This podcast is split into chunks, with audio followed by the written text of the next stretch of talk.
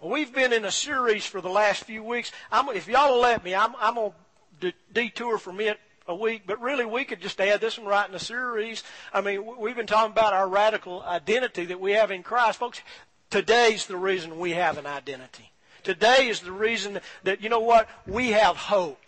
Today's the reason that we can live and, and you know what, we can share with people a truth.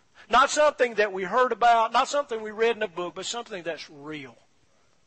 Jesus is alive. And you're going to hear me say this a lot today uh, uh, about this not being a day to commemorate, a day to observe. This is a day to celebrate. How many of you like holidays? Now raise your hand. All of you like holidays. What does a holiday usually mean? A day off. That's exactly, that is exactly right. Whenever we see holidays on the calendar or in our, uh, whatever our uh, contract is, we have a certain amount of holidays, it means we get a day off. Now, for most of us, that's all we care about. But when you look at holidays, a lot of the holidays we celebrate, there's some typical things that happen. We get time off from work. We get a day off. We usually, at some point in that day, on the big ones, we kind of gather with our family. Amen? And what do we do when we gather with our family? We eat. How many of you are going somewhere after we get the trucks loaded and we get everything finished? How many of y'all are going somewhere to eat? I thought I'd throw that in there because I know what will happen if I don't. Y'all leave the preacher up here by himself. No, I, I know my guys and, and my ladies. They're not going to do that. But we, we eat. It's a big, we celebrate. In fact, they've been celebrating by eating for centuries. It, it's a it's a part of being a, a, a, a person. But you know what? Sometimes after we eat, we, we do what? We watch. There won't be any football today. Basketball, it's over. We watch. We watch. I mean, we can watch hockey or or uh, soccer. Okay, that's probably. Well, the Masters is on, isn't it? We can watch golf.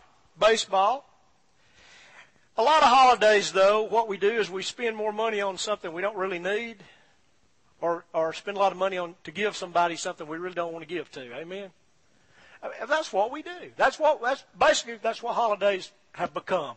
And for most of us, a holiday is just a holiday. It's just a day off, a day to maybe spend with family, a day to eat, a day to, to have some fun. We, we've forgotten, for the most part, what the holidays really mean.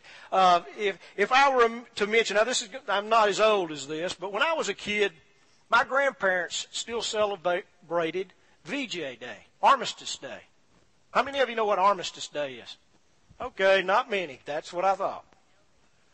I'm not going to say that out loud from up here. Those of us that are past fifty, some of us know what it is. It was the day that World War One ended. It was a day to celebrate, a day to commemorate, a day to observe. There are a lot of other days like that. Uh, where I come from, and most of you folks come from the same place, we have decoration in May. How many of you know what decoration is? Okay. It's, it's interesting. None of the young people are raising their hands, okay? When we went to Mississippi, they didn't celebrate decoration. But Decoration Day depends on where your folks are buried is, is, is what Sunday it is. But it, it's a day that we celebrate, but the true meaning of it has disappeared over time. It's more than a day off. But what's happened is a lot of those days, a lot of those days have been forgotten. Or we never really learned what they meant. It's just a day on our calendar that we get off, that we get to meet with family, that we watch some football, or that we give gifts. Some of those days were set aside to commemorate. You've heard me use that word. You heard Charles use it this morning. Commemorate means a date that calls us to remember a person or an act of the past. We commemorate it. Solemn acts are usually performed uh, when we think about Memorial Day. How many of you know what Memorial Day is? Okay, we're getting better now.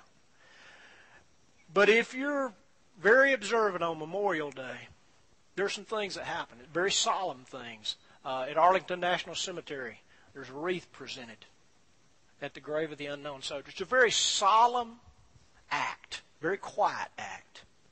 And, and we commemorate that.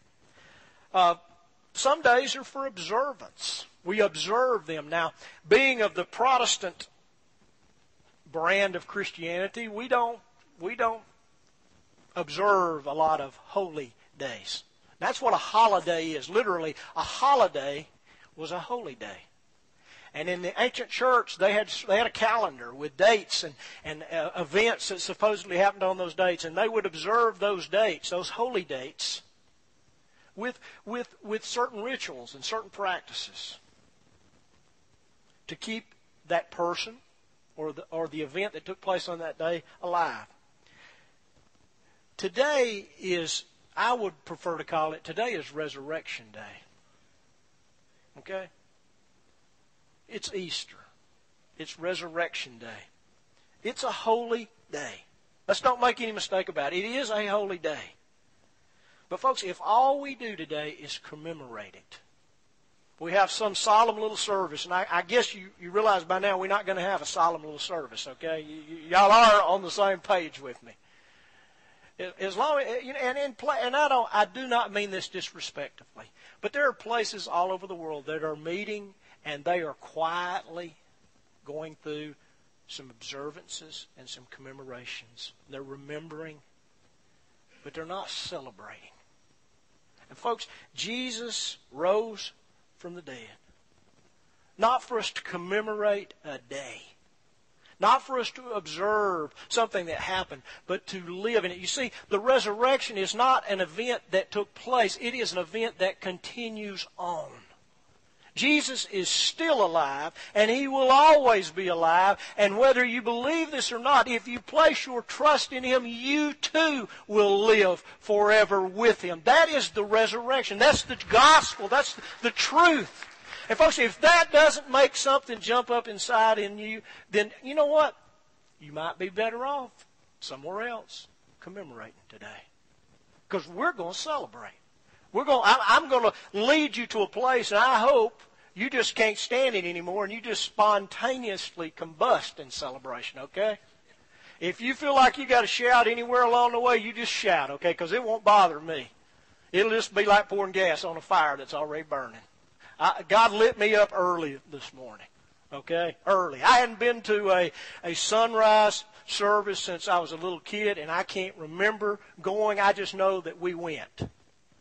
But this morning when I went to get the trailer to bring the children's department down here, it, it was just, it, it was, it was, let's see, what time was it? It's about five forty. The moon's full in the west. The, the sun's starting. I know most of y'all didn't see this, but I'm walking down the barn, and I, all of a sudden, I just, this, something just came over me. And I, I mean, I, I got the chill bumps. And I'm thinking, I wonder if this was what it was like when that group of ladies began to make their way to that tomb. And, man, I, I just had a little dancing party down there in the woods below my house. The only thing that saw me, I guess, was, I don't know what saw me. I don't really care. I, I got excited. All of a sudden, that, that, that, that anticipation of what might happen today began to fill me up. Folks, today is a day to celebrate. It's a day to shout. It's a day to clap your hands. It's a day to stomp your feet. It's a day uh, t- to jump for joy. It's a day to dance. You know what? There's nothing wrong with dancing if you dance for the right reasons. And folks, if we can't dance, if we can't jump up and down, if we can't clap our hands, because Jesus is alive, then we might need to question whether or not we're alive or not. Whether we really understand the depth of what it means for the Savior not to be in the tomb anymore. Folks, there are tombs all over this world that you can visit, and here lies so-and-so. They are the founder of this group and this group. I've been to Jerusalem twice, okay? And let me just tell you, the tomb is still empty. I've been to two or three of them in Jerusalem. They're all empty, okay? Every one of them is empty. That's because Jesus is no longer in a tomb. He's no longer in a tomb. Jesus is alive. Folks, today, and, and Please understand my heart. I, I don't have anything against this stuff. But it's not about a rabbit. It's not about baskets. It's not about chocolate rabbits and eggs. It's not about jelly beans. All of that's fine. It's about a Savior who is alive, not who was alive. Folks, without the resurrection, without Jesus having overcome death and being alive right now, our gospel is worthless. It's worthless. See, it wasn't enough for him to die on a cross and be buried in a tomb. That, that would make him no different than anyone else. All of us die and all of us are buried. But the difference is he's not in the tomb anymore, folks. On that third day, on that early morning, that first day of the week, he came out of that tomb. And folks, that Savior who died on that cross, who was, who was nailed to that tree in Jerusalem, he's not in Jerusalem anymore. He sits at the right hand of the Father right now. And he is preparing to come back. And folks, when he comes back, every knee will bow and every tongue will confess. And no one will doubt who he is. He is the King of kings and the Lord of lords. But without that resurrection, folks, we don't have any hope. And there's some people in this room that, that know what it's like to have no hope. In fact, there are some right now in this room who, in your mind, you don't have any hope right now. Whatever situation you're in, whatever circumstances is, is trying to squeeze you, you don't feel like you have any hope. Listen to me. If you don't hear anything else I say this morning, you have hope. Jesus overcame death. And because he overcame death, death has no power over him. And whatever has power over you has no power over him. And he has the ability and the power to resurrect you from whatever situation you're in. Now, I'm preaching the end of my sermon before I get to it, okay? But, but I want to give you some hope right now because, you know what, I know there's some folks in here that are going through a lot of situations, a lot of circumstances. It may be vocational, it may be relational, it may be family, it may be children, it may be parents, it could be anything. I want you to listen this morning because Jesus is going to give you some hope. He's not going to just give you hope. He's going to resurrect you out of that situation. I mentioned that without the resurrection, we have no hope. Now, you may disagree with that, but the Apostle Paul said in First Corinthians fifteen seventeen, he said this, "And if Christ has not been raised, your faith is worthless. You are still in your sins." Folks, that's a hopeless situation. If, if Jesus had not been raised, we're still in our sins. We're still dead. But folks, the grave could not hold Jesus. Look at Acts chapter three, verse twenty-four. It says, "And God raised him up again," Jesus, "putting an end to the agony of death." And, and when, he's, when he says the agony of death, they're putting an end to it. He's not just talking about the agony of death that Jesus endured. He's talking about the agony of death that's ahead of every one of us and had been the agony for every person up to that point. Jesus put an end to it. There's no longer any agony in the sense that there's no hope. See, if you have no hope, you are in agony. And Jesus put an end to it, since it was impossible for Jesus to be held in its power. Well, how did God do it? The Bible says that, that it was the power of the Holy Spirit that raised Jesus up. In Romans chapter eight, verse eleven, it says, "But if the Spirit of Him who raised Jesus from the dead dwells in you, He who raised Jesus from the dead will also give life to your mortal bodies through His Spirit who indwells you." In other words, the same Spirit who raised Jesus up, folks, raises us up and lives within us. I love First Corinthians chapter fifteen, verse one and three. I was at one of our small group meetings this past Sunday afternoon, and, and Roger shared this verse, and it reminded me again of how important the gospel is. Folks, the gospel, the good news of Jesus Christ is very, very simple. I want you to listen to this verse. First Corinthians fifteen, one through three. Now I made known to you, Paul is saying, I made known to you, brethren, the gospel, the good news which I preached to you, which also you received, in which you also stand, by which you also are saved, if you hold fast to the word which I preached. In other words, Paul's saying, what I shared with you is what gives you life. For I delivered to you of first importance. I gave you the essentials. I gave you the basic of what the gospel is. That Christ died for our sins according to the Scripture. Amen? He doesn't stop there. And that He was buried, but He doesn't stop there. And that He was raised on the third day according to the Scriptures. That, folks, is the gospel. That's the basis. That's the basis of what it takes to believe in Jesus Christ. That Jesus was crucified. We saw some, some pretty graphic pictures. If you have an issue with that, you send me an email, okay? But folks, I'm going to just tell you something. The sacrifice that Jesus paid was bloody. And it was costly. The Old Testament says that He was marred, that His figure was marred. In other words, you couldn't tell whether He was male or female when that was over. Why did He do it? I think Jim said it perfectly, because He loved us. He loved us. It was a very graphic, grisly death. And folks, they buried Him in a, in a tomb, and their worlds shut down. Everything that they had hoped for seemed to be over. But Scripture says that in three days, Jesus will rise. And you know what He did? When the third day dawned, He got up and He came out. By the way, you'll hear me say this, the angel did not roll the stone away so he could get out. The angel rolled the stone away so that we could get in. He's alive, folks. He's alive. He's alive. And that's the reason we celebrate.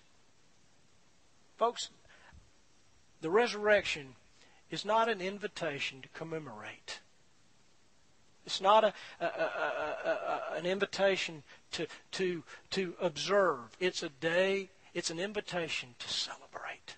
Every time we meet on Sunday morning, wherever the body of Christ meets across this world on Sunday morning, It's, we do that not because Sunday's a good day and nobody works on Sunday. You know why nobody? Well, people work on Sunday. But you know why we meet? It's because Jesus arose on the first day of the week. We commemorate. We celebrate that.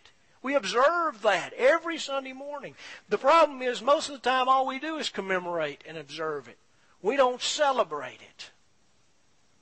This ought to be a hallelujah come apart party every time we get together.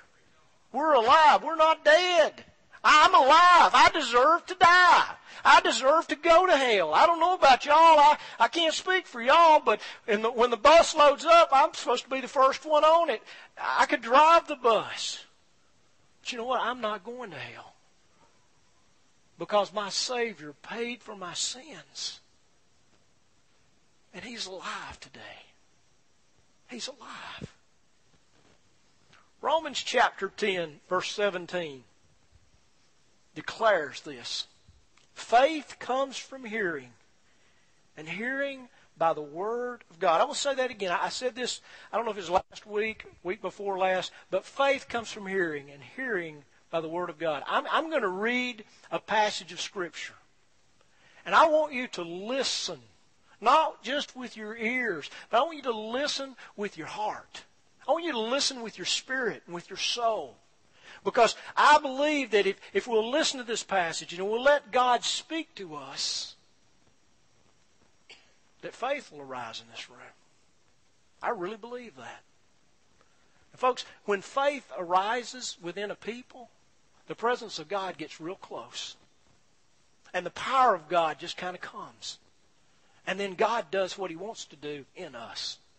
See, my job's not to get you down to the front. My job is to give you the Word of God and prepare so that His Spirit can come and heal us and fix us. How many of you need fixing this morning? I do. I got stuff in my life that needs to be fixed. It doesn't need to be rebuilt, renovated. It needs to be knocked down, destroyed, and, and put back brand new. And folks, when faith begins to rise in us, you see, Christianity is not just a, a, a mental r- religion. It's an experiential faith. It's something that we are to experience as well as relate to, understand. We have to understand it, but folks, we stopped it right here. It's an intellectual thing. And Jesus never intended it for just for it to be intellectual. He intended us, us to experience it and experience it on a daily basis. And so as I read this this morning, I want you to just let, put yourself on the road with this group of people. They've just seen their best friend abused, murdered. That's a good, that's a good word. In their minds, he was murdered. He'd never done anything to anybody but help. He had healed people. He, he, he, he had lifted up those that were, that were down and out, those that were poor. He, he just ministered. He loved them. He had loved the ones that were unlovely. One of these people, he cast seven demons out of.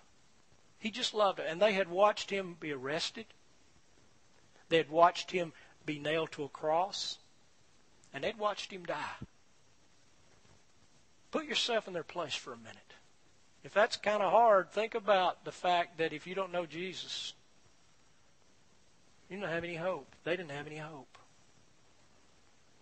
It's not hard to get from where we are right now to where they were, if we'll just remember back before we met Christ. I want you to listen. It says, now after the Sabbath, in Matthew chapter twenty-eight, verse one through nine, it says, now after the Sabbath, as it began to dawn toward the first day of the week, Mary Magdalene and the other Mary, and if you read the other gospel accounts, you'll find that there was a whole group of women that went. I, I'm not sure how many. One, one group mentions Salome, and another group mentions Joanna, and another mentions there was a group of ladies. There was a group of women.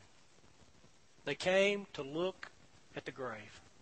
In other words, they got up before the sun rose, and they headed to the tomb. They didn't care what kind of danger there was. They didn't care what was going on. They went to check on the body of their Lord. And behold, I love the way the Bible, and behold. We read that and we just kind of go right over it, and behold. In other words, the writer here is saying you need to stop and pause here a minute. Okay? It's dark, but all of a sudden, it ain't dark anymore. The ground starts to shake. It says, and behold, a severe earthquake had occurred. For an angel of the Lord descended from heaven and came and rolled away the stone and sat on it. And his appearance was as lightning, and his garments as white as snow. And the guards shook for fear of him and became like dead men. The ground began to shake. It's the middle, I mean, it's it's it's early in the morning. I was going to say the middle of the night. For, for most people, it's the middle of the night. The ground starts to shake. You're out there with a sword and a spear, and your job is to guard a tomb where they just put a guy who was crucified so his disciples can't steal him. I mean, you're just not going to sneak up on this group of people. You're not just going to roll this stone away and make no noise. So they've got a pretty cush job. And all of a sudden, the ground begins to shake. And the sky lights up. And this angel comes down. And, and those stones were pretty good size. Some of them this thick. Some of them this high. And that angel, it, doesn't, it, it, it, it says he came and he rolled away the stone. And then he sat down on it. His work's done. And these soldiers, you know what they did? They passed out. That's probably what every one of us would have done too. They passed out. Literally, it scared them so bad they passed out. So when these ladies get to that tomb, I don't know if they've seen a flash of light. I don't know if they felt the ground shake. I kind of think they, they did. But when they get to the tomb, the stone's moved.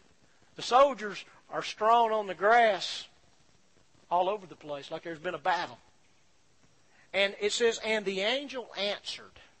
Now, they haven't even asked a question yet, but he knows that the question that's in there, what about Jesus? What about Jesus? And he answered and he said to the women, do not be afraid, for I know that you are looking for Jesus who has been crucified. I love the way Luke, Luke puts it. He says, why do you seek the living one among the dead? And then, folks, the sentence that changed history. It's in all four of the Gospels. The angel says, he is not here, for he has risen. I, y'all didn't hear that. Y'all didn't get that. He's not here. He has risen. Now, they'd seen Jesus raise three people up from the dead, but they'd never been to the cemetery and the grave open and the one who'd been there not. It never happened like that before. He, the angel says, he is not here. He has risen. There's no argument, okay? It's decisive. He declares this. He has risen. And then he says this, come, come on in, and see the place where he was lying. And go quickly and tell his disciples that he's risen from the dead. And behold, here's another behold. And behold, he's going before you into Galilee. There you will see him. Behold, I have told you. I don't know how tall this angel was, but I doubt he was about five feet five. I bet he was ten feet tall. Okay, that's just my sanctified imagination. But I bet he looked like he was twenty-five feet tall to those ladies. Behold, I have told you. And they departed quickly from the tomb with, with fear. And, and the fear there is, is, is the word for an awe. It wasn't that they were terrified. It was they were just, they were dumbstruck. Their mouths were on the ground. They were shocked. And they departed quickly from the tomb with fear and great joy and ran to report it to his disciples. And behold, Jesus met them and greeted them. And they came up and took hold of his feet and worshiped him. Folks, that is the finishing touch of the gospel. He died on the cross. He was buried in the tomb, but he's alive. You remember, an angel heralded his birth. Now an angel heralds the resurrection. He's alive. You can read the same story in the Gospel of Mark. You can read it in Luke. You can read it in John. You hear about it in Acts. Wherever Paul preached, he preached the resurrection. Wherever Peter preached, he preached the resurrection. Where any of the disciples preached, they preached the resurrection. They told this story. Some of the accounts, there's a little bit of difference, a little nuance here and a little nuance there. And when you put them all together, it's a rich story. They don't contradict themselves because the bottom line is he ain't in the grave anymore. He's alive. He's not dead. He's alive. And folks, that statement changed everything. And it's the reason we celebrate not a day, but a risen Savior. But to celebrate it, you have to accept it. Nelson, what do you mean by accept? Believe it. Folks, this is not something that a bunch of disciples who were overwrought with grief wrote. This is not a fairy tale that we, we tell ourselves when everything's going bad so that we'll feel better. This, this is not a myth. This is not like most of the garbage and mythology you read. This is truth. This is truth. There's, there's nobody in the tomb. It blew these ladies' minds. Put yourself in that position. They, they go to that tomb. The last picture they had seen was of a mangled, beaten body wrapped in some sheets and some linen. They saw Joseph and they saw Nicodemus lay his body inside that tomb on a shelf. And they saw the soldiers roll the door back and seal it. That's the last picture they had. The sun's not even up yet. Think about how shocked they must have been. They'd seen Jesus die up close. And they'd seen, they had seen it personally. Folks, it's these ladies right here are the ladies who stood at the cross from the time it began to the time it ended. They didn't run away like the disciples. They stayed right there. They hung in there. They watched every breath he took. They watched every drop of blood drop out of his body. They watched him suffer. They saw it when his hands and his feet were nailed to that cross. They saw it when the soldier pierced his side with a spear. It wasn't any question in their minds that he was dead. Now, there's, there's people that, that will tell you, well, now, Jesus didn't really die. He just kind of swooned when he was on the cross, and when they buried him in that cool tomb, he re, he revived himself, and, and he got out. That's pretty laughable. I mean, it really is. You just think about it. It wasn't a bunch of hee-haws that, that crucified him. This was the Roman army. These are the guys who had made this into a specialty. They knew how to inflict the most pain for the longest amount of time to get the very most suffering they could out of an individual. They had practiced this for years and years and years. Nobody who was nailed to a cross ever came off alive. And to make sure, see, crucifixion, we've got this idea that it only lasted a few hours. The typical crucifixion went on for days and days and days. Because they didn't typically beat them like they beat Jesus. And it's a, it's a gory thing. I'm not going to go into it. But it literally would last for days. But because it was a holy day, it was about to be a holy day, a very holy Sabbath, because it was about to be uh, uh, one of the most holy days in, in the Jewish faith system, the Roman soldiers came through at a certain time. They took what I, I mean, it would be like a baseball bat. I mean, I don't know what else you could liken it to. And they broke their legs. And on the cross, what would happen is you were stretched out, and there was a little place that your feet rested, and maybe a place for your seat. But the problem was when you sat down, the fluid that was building up around your heart and in your lungs drowned you. And so literally, you had to push yourself up with your legs to get a breath to stay alive. And I don't care how condemned you are. I don't care how worthless you are. I don't care what you are. Nobody wants to die, and so they're going to fight death as hard as they could. And that's what took place on there. It was, it was an agonizing, painful death. And what they would do is they would come around when they were tired of watching, and they would break their legs, and the person would not be able to push themselves up, and literally would, they would suffocate. When they get to Jesus, they snapped that, that, that, that thieves' legs. They snapped the other thieves' legs. They get to Jesus. No need to break this dude's legs. He's dead. These guys knew what dead was, okay? They don't need the coroner to come and take a pulse. They know what dead is. And just to make sure, before we walk off, right up in here. And the Bible says that blood and water comes out. He's dead, okay?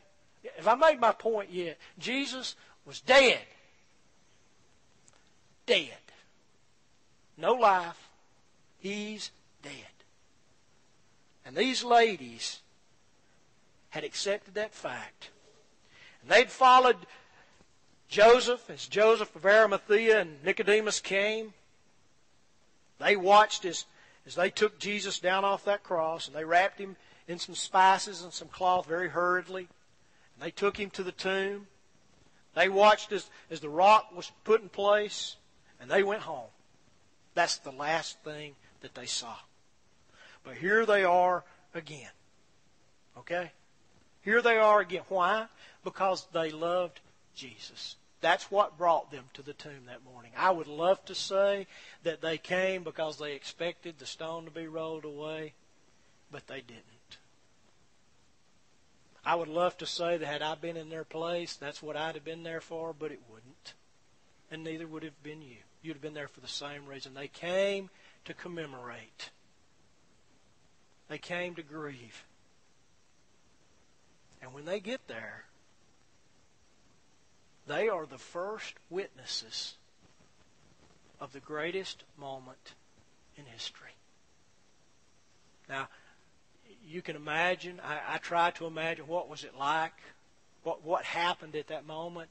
The Bible does not tell us, but it does tell us this. He's not here. He's alive. There was a moment there when he's dead, and then there's a moment when he's alive, when he gets up. The grave clothes don't get up with him. He gets up without the grave clothes. He's alive. Folks, Jesus is not there. He has risen. It's a fact of history. These women were witnesses to it. Nobody stole his body, because if you were going to steal his body, those soldiers that were lying around like they'd been thrown about by like a rag doll, that were laying passed out from fear, it was their responsibility to guard. If they lose that body, if somebody steals that body, you know whose life takes the place? Every one of them does. And if you read the, the account in Matthew, they go back and tell what happened. They told the truth. And the religious leaders say, hey, we'll give you some money. You tell this story that his disciples came and stole it, and we'll stand up for you if anything happens. Folks, the disciples didn't steal that body. The Holy Spirit filled that body with life, and he got up. That's a fact. These women saw it. The disciples witnessed it. I mean, if we're in a court of law, this, this, I mean, if you're a lawyer, you salivate for cases like this. You, you don't worry about getting paid. We're going to make big money here. We, this is, this is a simple thing. The disciples, they saw him. And then it says in, in First Corinthians chapter fifteen that over five hundred disciples saw him. How many witnesses do you have to have to prove something? Two or three? Three? These five hundred saw it. This is a fact. This is not a belief that I have based on faith. This is a fact of history. Now, I'm going to be so bold as to say it again. That's a fact of history. It's a fact. So we accept it. We accept it. And then when, when we accept it, it means we, we entertain belief. This really happened. And you know what happens? Faith begins to rise up. Faith begins to rise up. Now, I love what the angel says. Come and see where he was lying. In other words, seeing is believing. Come on in, ladies. Take a look. He's not here. Just like I said. Enter. Enter. We have to accept it, but folks, we have to enter into it. We have to step into it. We have to bend our knees, bow our head, and look. He's not there. You say, well, Nelson, I, I can't go to the Holy Land and look. You don't have to go to the Holy Land. All you'd have to do is look into this text. He's not there. Trust me, I'll bring pictures next week. He's not on the shelf either. I got all kind of pictures. I, I got in there and went slap happy, okay? There's nobody in there. Nobody. That burial shelf is empty. But there's still something there. There was still something there that morning. There were grave clothes. You see, we think that Nicodemus and Joseph of Arimathea just wrapped him in a sheet and pitched him in there. That's not what they did, okay? They bathed his body. They cleaned him up as best they could. And, and because they loved him, they wrapped him.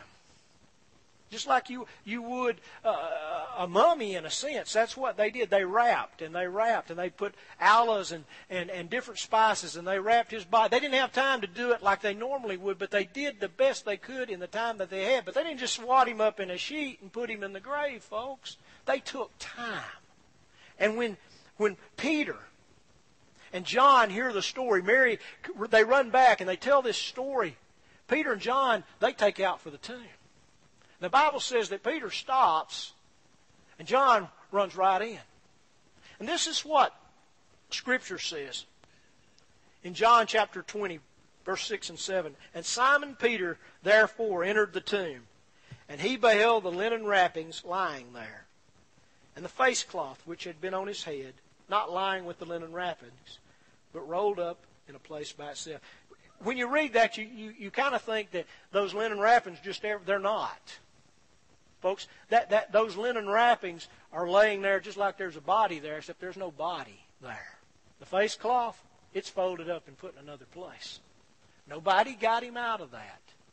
The Holy Spirit raised him up and gave him life. The message of Jesus here is, check it out. Death can't hold me. I've overcome death. I've overcome the grave. I'm the victor, not the victim. Enter in. See, the Gospels says Jesus died and was buried. We have to enter into his death. We die with him when we come to Christ.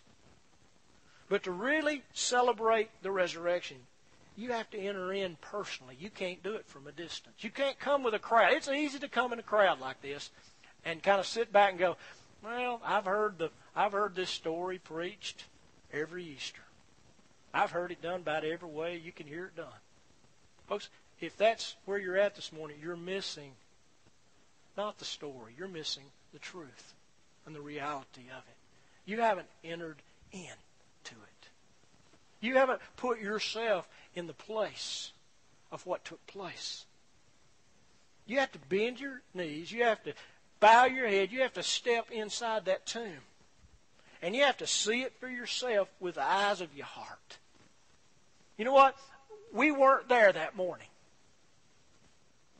But you know what? I didn't have to be there that morning. I have the record of reliable people who saw what they saw. And I have the living life of the Lord Jesus within me. I know what it means to be dead and be alive again, because the resurrected one lives within me. Folks, you need a heart knowledge. Until it becomes real, you know what? You're only commemorating this day. You're only observing it. Now, you may go to church and you may sing the songs and you may get excited. I'm going to tell you what, there's a few moments during some of those songs that the goosebumps got a hold of me and my feet started lifting off the floor. Okay, I'm tap dancing up there. My buddy's over here, he's, he's getting excited with me this morning. But you know what? That's not enough. It's not enough to get goosebumps. It's not enough to get excited. You have to know that you know that it's true. If you don't know that it's true, if you hadn't entered into it, then all you're doing is, is observing this day. You're commemorating. You're not celebrating it. Now, there's a, there's a third step that I think is vital. And, and this is, this is the place where you just take a deep breath this morning. I'm going to ask everybody here to take a deep breath right now. I want you to experience it. See, the resurrection is not just a story to tell. It's not something that we tell ourselves when we're in trouble. Folks, the resurrection is something to experience wherever you're at this morning. The angel's words are true. He is not here. He's risen. Won't you just let that, let that sink past your head? Let it, let it drop into your soul, that place where your emotions and, and your and your thought process and and your, and your wounds and your hurts and your fears are. Let it drop into your spirit, which was created to hear the voice of God. Let that drop in there. Let it permeate you a minute. Do you really understand what that means? He's not here. He's risen. Those women did. So they'd seen him die. They'd watched the stone rolled across the opening. They'd watched the lights go out on hope. They knew what it meant. And all of a sudden, the stone's not over the hole, and he's not there. And they're starting to experience what it means to know the resurrected Lord. And then they start celebrating. See, we, we read the Bible stories, and we think they act like we do on Sunday mornings at church. Well, that's a good story. Tell us more about it. They didn't. That's not what happened, folks.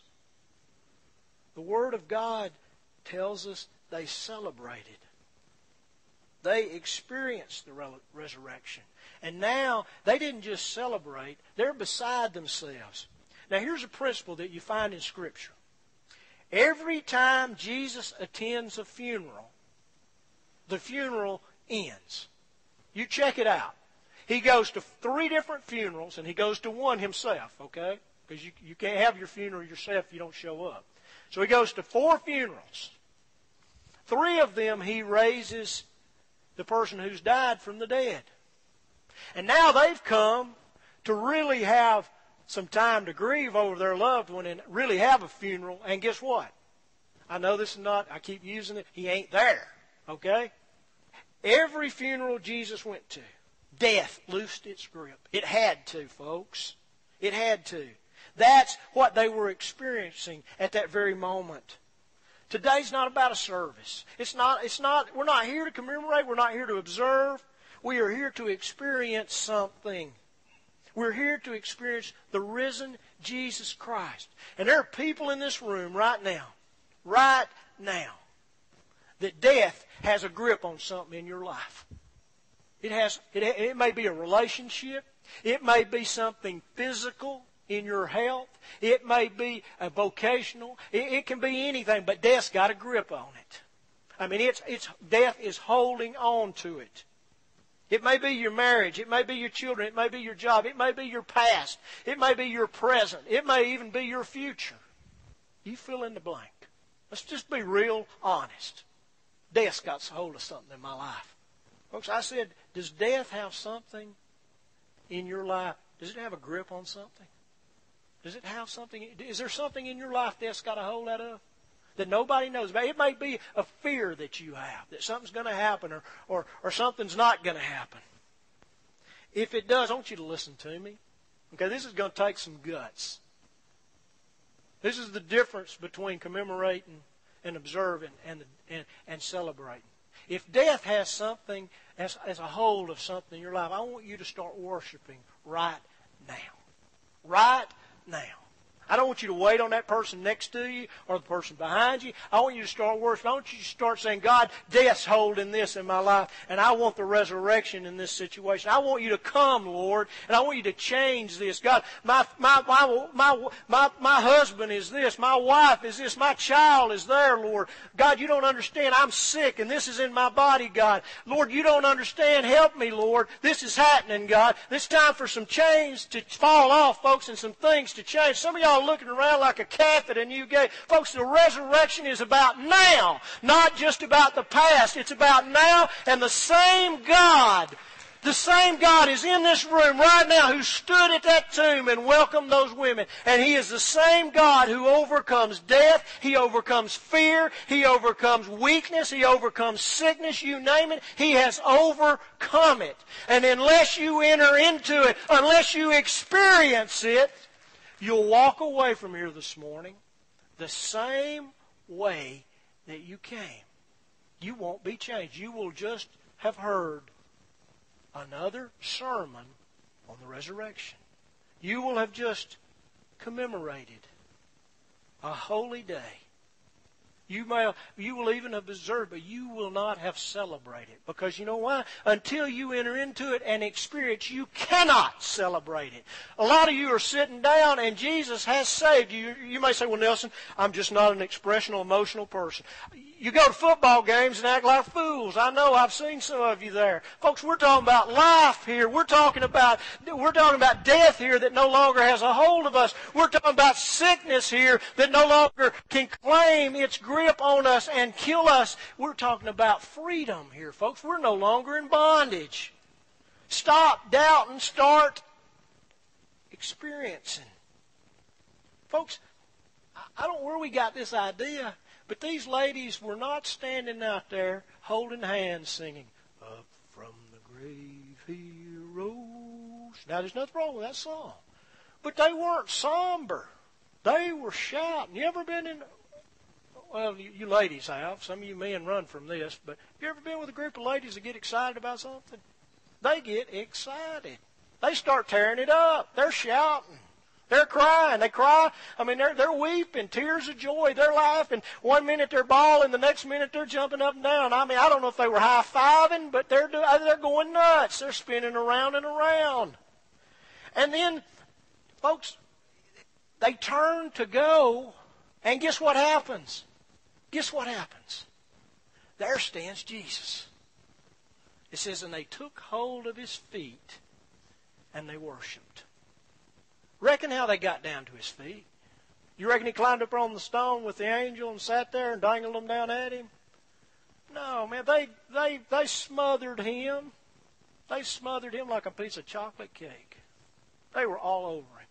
Now, I know that freaks some of y'all out, and you're going to quote that passage where where Jesus told Mar, uh, uh, Mary Magdalene, "Stop clinging to me. I have not ascended to my Father."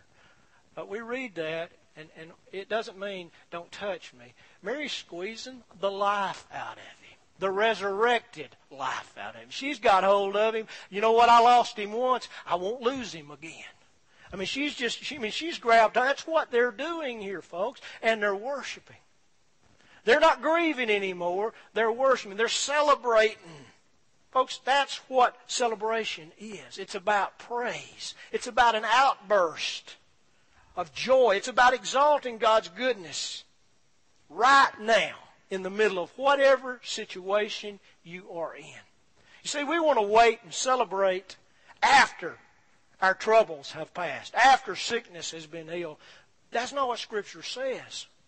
Scripture teaches us to celebrate in the midst of it. I'm just going to tell you a little secret. If you want God to show up in your life, you, you, you start celebrating.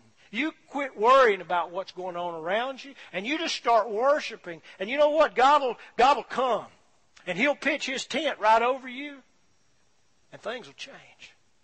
I don't know what the situation is. I don't know what the circumstances is, but it will change because the resurrection will have come. Death will have fled, and life. He's not, he's not dead. You're not dead. He is risen. You've risen. Folks, worship draws the presence of God. It's not preaching. It's worship. It's broken-hearted worship. The Word of God says that God draws near to those who are broken-hearted and contrite. See, we're too proud to be broken-hearted. We wear this this shroud. I mean, if you want to if you want to relate it to, to what we're talking about, we've got this we've got these burial clothes on us that that we wear, and we act like they're they're they're a suit of clothes. And folks, they're not. They're filled with death. And until we, we throw those burial clothes aside, and we quit worrying about what he thinks or she thinks or, or what this is or what that is, and we get one-on-one, eyeball-to-eyeball with Jesus, things will not change in our life because we're not desperate. The resurrection is for desperate people. If you've got any other hope in anything else, you don't need the resurrection. But if you have no hope, the resurrection is the only answer that's available. It's the only truth that will work. Take hold of Jesus this morning. See, we don't have a proper procedure in this body. We don't have any traditions. The pastor's going to preach a nice sermon this morning. We're going to go home, eat Easter eggs, and whatever else you eat on whatever, and we got to get out of here. We don't have that. We're going to stay on this hillside till God gets through. Okay? Now, you may not be here with us, but I'll stay as long as I have to. Because I came to see dead people rise up. I, I came to see life come to people in this place. And folks, if life will come, change will take place. You remember the woman who, who touched the, the hem of Jesus' garment that had the issue of blood? She didn't go, excuse me, excuse me, excuse me, excuse me. Oh, I can't get there. She said, get the heck out of my way. And she's elbowing, pushing, and she lunges and grabs him. See, some of you this morning are, are too proud to lunge for Jesus. You'd rather die with what's killing you. You'd rather hold death in your hand than let it go and take hold of his nail-scarred hand. Folks, the resurrection, the resurrection means that the life that Jesus has, he will give to us. That's what it means. Folks, if you'll reach out this morning, God will raise you from the dead. And he'll take whatever death you've been holding on to. Whatever death the enemy has said, this is yours and you deserve it, he'll take that. The celebration has one more aspect. We accept the facts. I mean, this is truth. We enter in. We experience it. But the angel has one more thing. He says, go and tell. We leave here, folks, with the celebration that our God is alive. And we express it to anybody we meet. They ought to be able to see it on our faces. If you go to the restaurant today, for God's sake, treat that waitress with respect and honor and dignity. She's not your servant. You're there to express the resurrection to her. You're not there to eat. You're there to share the gospel with her. If you go to Walmart, speak to the people in the garden center with a smile on your face. You see, we carry the resurrection in us. And we're supposed to express it. I love what, what Jesus tells them. The angel told him to do it. He said, go and tell. He said, go and, and, and tell his disciples. And when the disciples, after he's appeared to them, what does he tell them? Don't be afraid. Go take word to my brethren. Go ahead of me into Galilee. Go ye therefore into all the world and tell them. Make disciples. Folks, if Jesus has touched you, if you have experienced him this morning, if you've experienced his forgiveness, his life-changing love, you, you got a commission. I've got a commission. It's the same commission that these women had. Go and tell. You know what? These women told everybody. I want you to put yourself in their place. Nobody had ever been resurrected from the dead. Not like this. Nobody. And yet they told everybody they met. You reckon anybody threw a rock at him and said, you're a fool? You're nuts? Well, y'all been drinking. You reckon anybody did that? Oh, I can tell you they did. They put them on the nut list. Mary Magdalene, nut. Mary, the mother of James and John, nut. Salome, nut. Mary Magdalene, nut, nut. Double nut. Okay? Because she's telling them all about a lot of other things. They told everybody that they knew. Nothing could stop them. And folks, this picture in this cemetery is the picture of where we are right now. The only difference is they chose to celebrate the resurrection. What you choose to do with it still depends on you. Celebration's a lot different than commemoration. It's a lot different than just observation. We're not here to tout a funeral. We're not here to remember a day. Folks, without the resurrection, there is no forgiveness of sins. We don't have a clue whether God accepts what Jesus did as enough. Okay? Without the resurrection, we don't have, you know, Jesus said it is finished. Okay? It's paid. The debt's done. But the resurrection, God says, I accept it. I accept it. And folks, without the resurrection, we have a silent God. He's no different than the God of the Muslims. He's a million miles away. He's angry. But folks, that's not the God we serve. We serve a God who raised his Son up by the power of the Holy Spirit and said, I accept it. I accept it. Folks, this morning is about celebration. It's about life. It's not about death. It's about life. Let's pray. Holy Spirit, would you just come this morning, and would you take... For more information on Eagles Wing Church, visit our website at w w w dot eagles wing church dot org or on Facebook at facebook dot com forward slash Eagles Wing Church. Thanks for listening and have a blessed week.